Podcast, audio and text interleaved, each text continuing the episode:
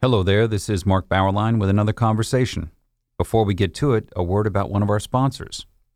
You may have seen a recent article in InsideHigherEd.com that began Wyoming Catholic College has a lot of unusual things about it, each enough to merit a story in itself. Wyoming Catholic is a conservative Catholic college that educates students in the great books and Catholic tradition. It also teaches horsemanship and bans cell phones on campus. I love that. And it turned down federal funding. President Glenn Arbery describes the mission this way This college is engaged in deep ways with the agony of a culture that has lost its spiritual center. We're adventurous and poetic and deeply Catholic. He likes to cite Dostoevsky in Crime and Punishment. Low ceilings are bad for the soul. The ceilings rise at Wyoming Catholic, which is located in the foothills of the Wind River Mountains.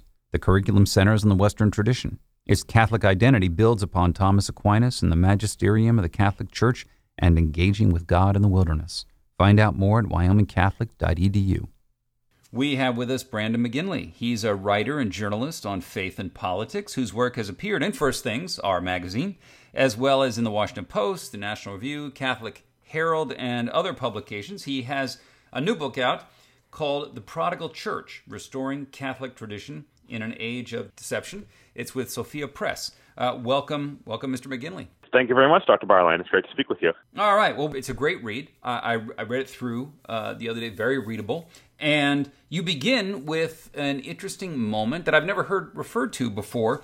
Uh, it's a radio address from 1969 given by Father Ratzinger at the time. What did he say there? Why is this important to, to your argument in the book?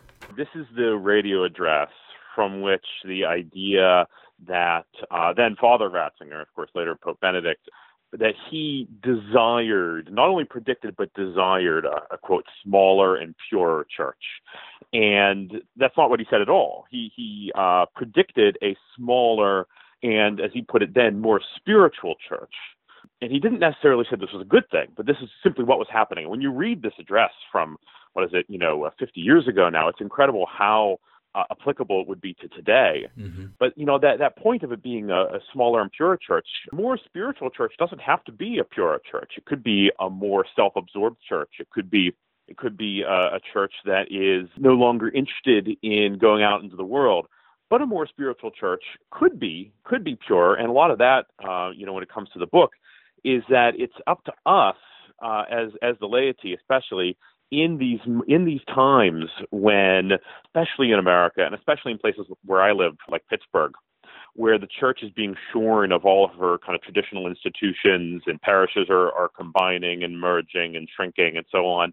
Um, that if if we are going to be a church that is smaller and less uh, less attached to, uh, to to like I said her traditional institutions, it's going to be up to us to recapture and bring to bear in, in the world today her kind of the ancient wisdom and, of, of the church, but especially also you know just living the day to day faithfulness of uh, of the life of grace.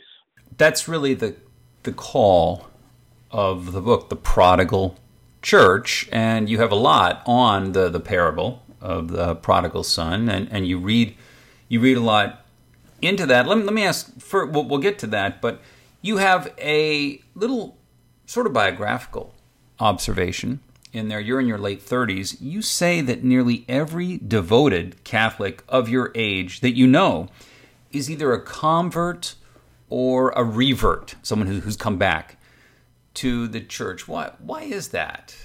What does that tell you? And this is something that actually also it, it, it, dovetails nicely with Father Ratzinger's address 50 years ago, where he talked about how the church can no longer count on people simply being born staying Catholic, can no longer count on the faith being passed down in the way that like DNA is passed down. Um, rather, it will become more, and this is not an ideal situation for the church, I should add, but it is potentially something that could be an uh, could be an opportunity, but that uh, that the church becomes more of a voluntary institution the idea that, like I said, that the faith is passed down like DNA, like that, that you are born Catholic and that you stay Catholic and that you are ensconced not just in the church as a spiritual institution, but in a culture, in a kind of tribe, uh, that that is gone.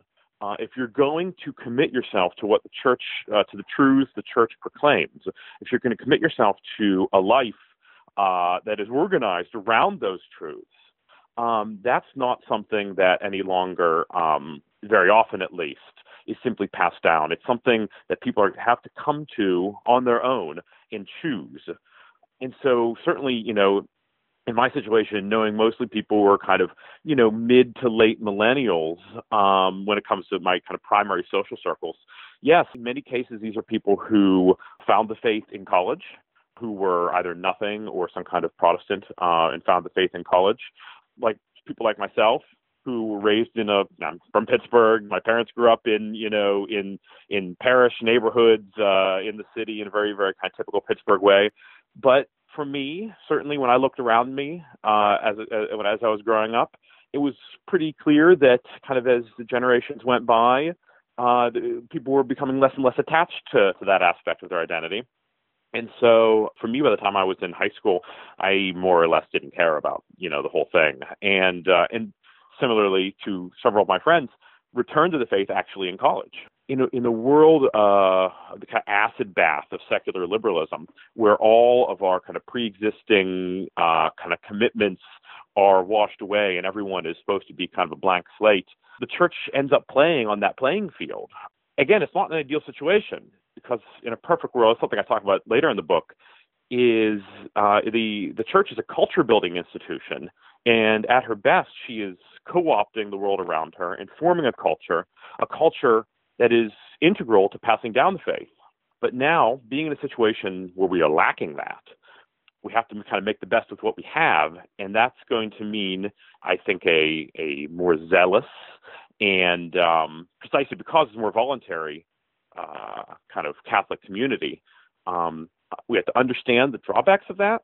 Um, that being a bit detached from our history and from kind of an authentic Catholic culture can lead you to kind of go off on go off on some dead ends, but at the same time recognize that um, you know there is real opportunity here as long as we're looking towards building for the future and not just maintaining uh, the status quo. You know, I've had a few guests on who give reminiscences of how much different the situation was for Catholics, the social and cultural situation going back to the mid 20th century. And you, you talk about Pittsburgh and the parishes in Pittsburgh. What was going on? What, what was the typical social condition? Not even religious condition, the social condition of the parishes in Pittsburgh in 1955. You look at that era and you see a place where the parish is the, the center of life, where uh, and not just not just spiritual liturgical life, where you know I think of I think of my mother who would have been this would have been this would have even been into the 1960s,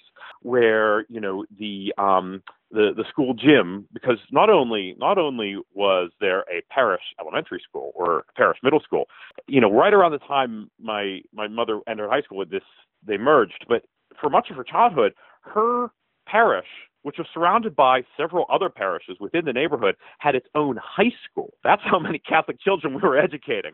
Um, and the school gym would be not just for for you know basketball and so on, but would be a place where there would be community events. Um, I believe my mom worked for a while, like so many of the children of the of the parish, worked in the parish office, and this was just this is the way life was. There would be six, seven, eight, nine, ten masses on Sundays. Wow, that's a number I saw. I saw in your book when you were when you were documenting just how number how many masses there were each Sunday. Amazing. Exactly, exactly. Yeah, yeah. One of the little anecdotes in the book, you know, is about how a few years ago, um, a suburban parish that was it is in a relatively dense suburb, so the kind of place where it wasn't totally sprawled out and where the church could still be more or less kind of a center of a real proximate community rather than a kind of everybody's driving 20 minute community and uh, they um, released uh, bulletins, reprints of the bulletins from uh, 50 years ago, or I think it was actually maybe like 70 years ago. And it was incredible to uh, to see the number of masses, the number of of sodalities and auxiliaries and ministries. You know, it was it was really it was really inspiring. And when we look at that, for, for me, you know, first of all, we want to look at that and say, okay, what can we learn from this? What can we learn? What what positives can we take away from this? But we also need to be realistic and, and, and realize that that's that's not coming back. You know, if it's going to come back, it's not going to come back uh, certainly in the short term, but only after the rebuilding of an authentic Catholic culture, the kind of culture that built and sustained that kind of um, that kind of liturgical and social life. At the same time, you know, one of the points I want to ma- I make in the book that I, I think is is really kind of essential to understanding the kind of historiography that I'm, I'm working with is that for all of the apparent vitality there, um, we were only a decade away from a lot of that really starting to um, to kind of collapse. And and and it's not just the council. It's not just things like you know I, I'm a I guess you could say I'm a uh, kind of um, you know dilettante uh, urbanist. It's not just suburbanization. it's not. Uh, it's not just any of these things, but it's all of these things, all of these things working together, and also acting on a culture that I argue, was already more and more attached to the mainstream. Well, one interesting paradox that you bring up, maybe it's not even a paradox, but you say that okay, the there was so much vitality and the the pews were full, but that doesn't mean that in 1950 Catholicism was mainstream. That Catholicism was perfectly adapted to uh, the the popular the popular culture uh, or WASP society, uh, other names that you can bring, that in fact, as Catholicism during the 1950s was becoming more mainstream, people might have thought this is a sign of Catholicism's vitality and growth, but in fact, there was there was actually something else going on there. That there were dangers in becoming more American. Maybe that's one way to put it.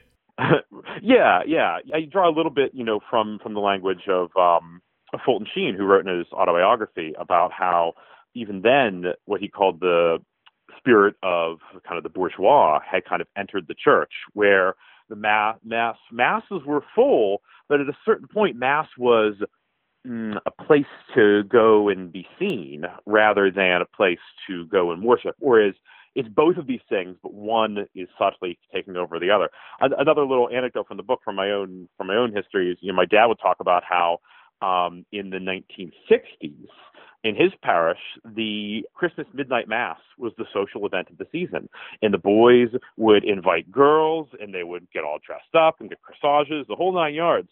And on the one hand, you want to say, wow, what a wonderful, vital, you know, parish life that even Mass has kind of taken on the social meaning that, that people are, are getting excited for. On the other hand, it's not hard to imagine a situation, and I think it's one that my dad would attest to, where the Mass has become primarily a social function, and where, you know, Christ in the Blessed Sacrament is just one guest at the party. You know, you say something striking in there in terms of the, the popularization motif. You actually regard, in a sense, the the advent of JFK as one of the the most treacherous things that ever happened to the American church. Why is that? I think the um, you know it kind of confirmed the idea that we had made it. That we I think I say something in the book to the extent of like you know we we kind of were starting to feel more and more like lost and we liked it. And what is waspier than running for and winning the presidency?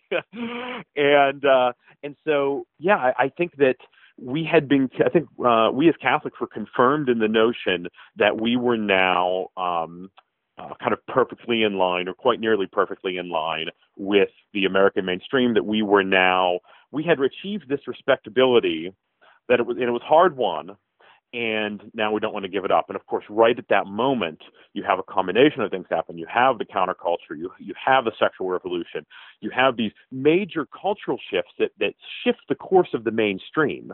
At the same time, you have the Second Vatican Council, which, whatever else you might say about it, certainly gave the impression to the average person in the pews that the church had kind of gotten with the times too. So all of these things happening you know, we get into the mainstream the mainstream shifts we get this impression from rome and from you know often from you know less than sincere um you know prelates and priests that are you know passing passing things down that we're with the program. So we find ourselves in a situation where we are you know deeper and deeper kind of in this increasingly crooked mainstream. And so now as we're in the situation with kind of a more more more more of a, a, voluntary association kind of church where there's where there is that kind of smaller and and more spiritual, as Benedict put it, um, aspect to it. uh, we're being invited, I think, to try to break free of that and to build a, a new and distinct Catholic culture uh, in the wake of the old one, and that is kind of running in parallel with the with the culture around us. You know, in another uh, discussion of something going on around that time, you talk about Vatican II, and in many cases, the way in which Vatican II reached the laity in in you know working class Pittsburgh parish is that suddenly you know, one week later, the parishioners go to church and the altars are different. All, all, all of the interior, the physical interior of the church has completely changed with no, no real explanation for, for why all of that happened. How did the, how did the priests not think to themselves, you know, people, people come to the church, they've been coming here for years and they find the same things they go out of the world and into this place, and now we've changed everything. Isn't this going to be a little bit disorienting?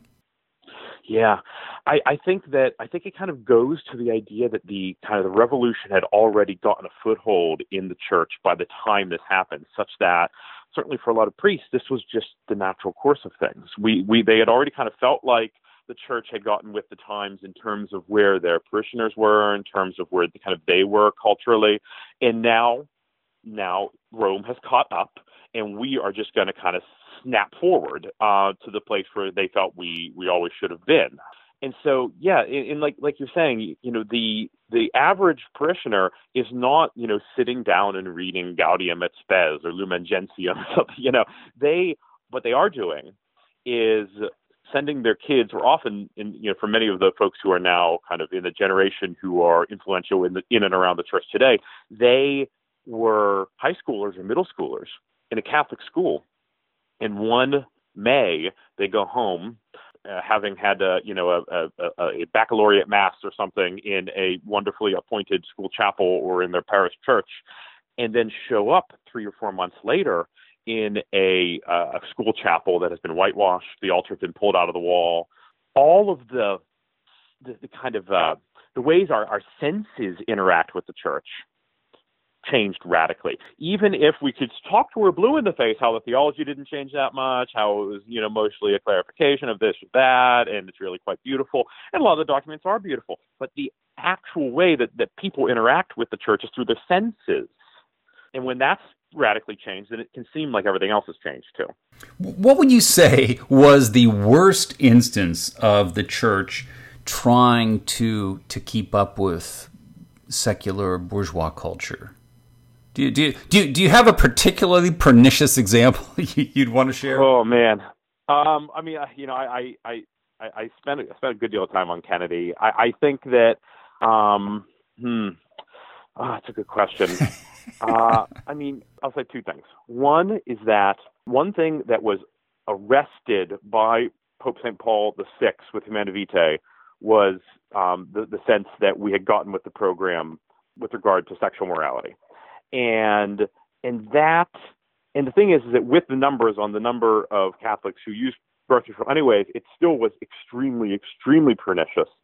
And so, even though the church has held the line officially uh, as an institution, I think that um, the the kind of tacit approval that is still often given to contraception is is a great example of of really embracing a kind of bourgeois morality.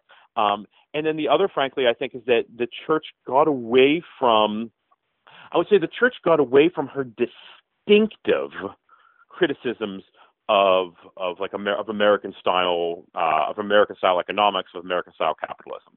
It's one thing to you know we could say oh well you see that you still see that in the church, but so often even the criticisms of kind of you know free market economics or whatever that you get within the church are themselves more or less indistinguishable from those that you get among secular liberals or secular leftists. And so losing that distinctive view of what politics and economics is and can be, that distinctive view of the common good, that distinctive view of justice, even social and economic justice. These, these are words that have meaning in the church, and the church was at the forefront of speaking about. And I fear that we have ceded the field uh, to those who have completely different views of what those mean, and on the one hand, kind of contemned them, and on the other hand, completely capitulated to a wrong-headed view of what they mean.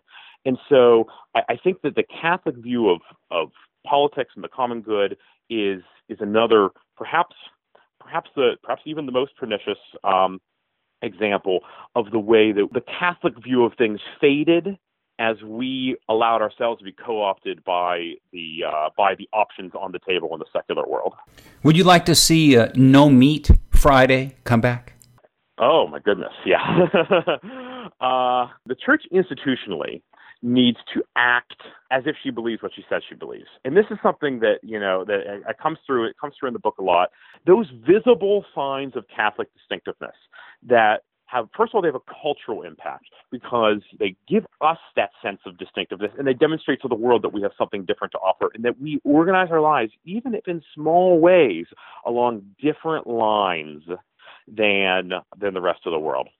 Um, and then, you know, secondly, meat, meatless Fridays were, on the one hand, you know, on the one hand, it's a small thing. It's not a huge thing to give up meat on Fridays. No. But, but it is a big thing in terms of reminding ourselves as Catholics that there's a different way of thinking about time and a different way of thinking about the way we organize our lives in the rest of the world. And so it's just it's a little just a little reminder that every Friday is supposed to be a little Good Friday. And then Sunday, of course, another classic example is you know having you know the church just having not a word to say certainly anymore about the way the Sundays have been completely lost to NFL football, to you know shops being open all the time, to everything. For me personally, one of the best little things that that I've done and that our family has we've, we've kind of we've tried to do is to create that little bit of liturgical drama every week where Fridays are a little different, we eat a little less, we don't eat meat.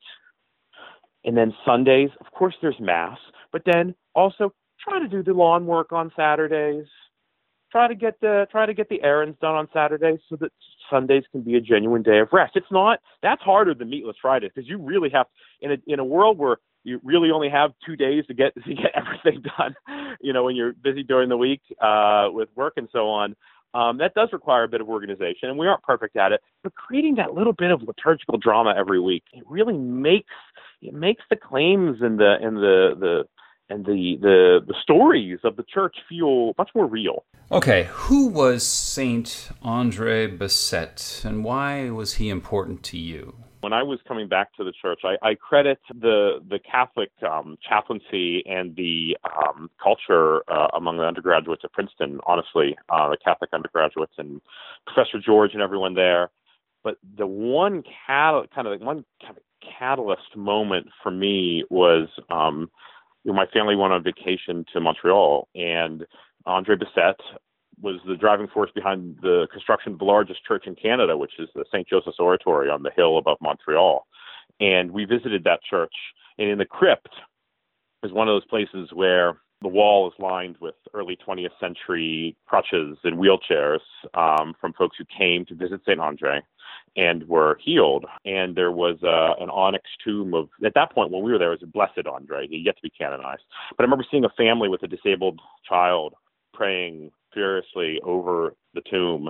And at that point, I was still kind of I wasn't. I was.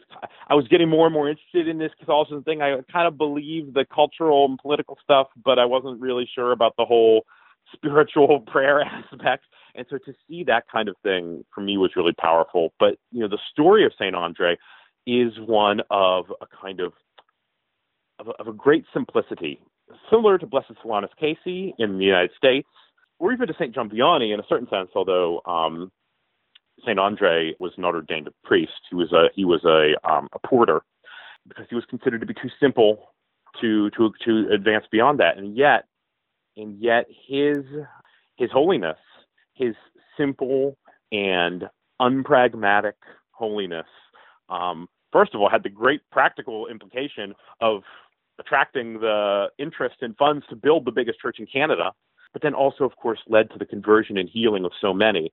I, I think in an age of pragmatism, in an age of of uh, what I talk in the book, of the spirit of the quid pro quo, that kind of spirit of calculation. I don't, I don't think it's a I don't think it's a mistake. I don't think it's a coincidence. The Holy Spirit has raised up saints like Saint Andre or Blessed Solanus Casey in, like I said, in, in the U.S., who demonstrate for us a deeply, in worldly terms, impractical spirituality, but one whose fruits have been extraordinary.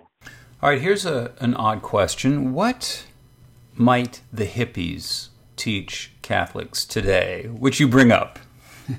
yeah, I want to, I, I, I talk a lot about um, the idea of peace and peace as a peace as something that is really the mark of the work of God in the world. Peace within the soul, peace among others, but peace is, and here's where you know here's kind of where you where the, and so it, the hippies in a sense kind of get that right. You know that this idea that that peace and and love, you know, these are these can be culture building things. This kind of harmony among human beings is something we should aim for the the lack of it is something that we should we should be disturbed by. Um, we shouldn't we shouldn't be satisfied with a with a with a civilization defined by competition. It's not that competition itself is bad, but when we define ourselves by competition and calculation, that's not something that, that we should be happy with.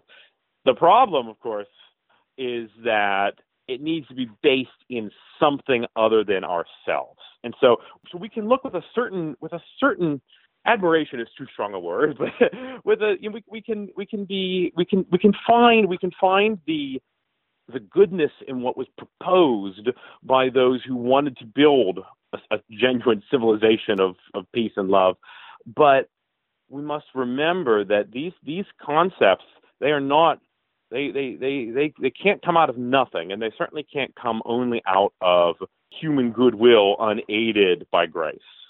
They need to be founded in something. And so this is where when we talk about peace, peace is not peace is not just the absence of conflict. Peace is not an absence. Peace is about presence. It's about the presence of harmony. It's about the presence of order. These things we often think of as being in conflict but uh, a genuine peace, a peace that is worthy of the name, that is not just mere and often kind of unsatisfactory tolerance or a kind of you know, disdainful tolerance.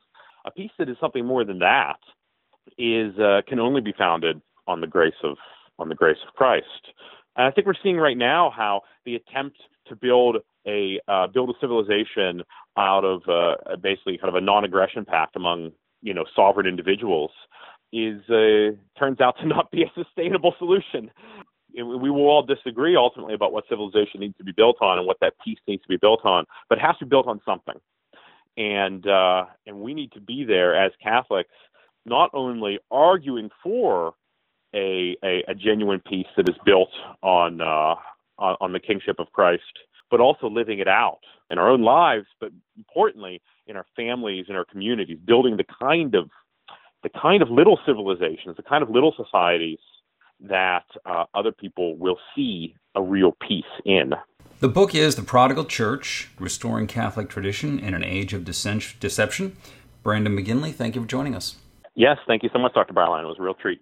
And thank you for listening to our conversation, which has been supported by Wyoming Catholic College, which combines great books, the Catholic tradition, and the great outdoors of the American West into an extraordinary education.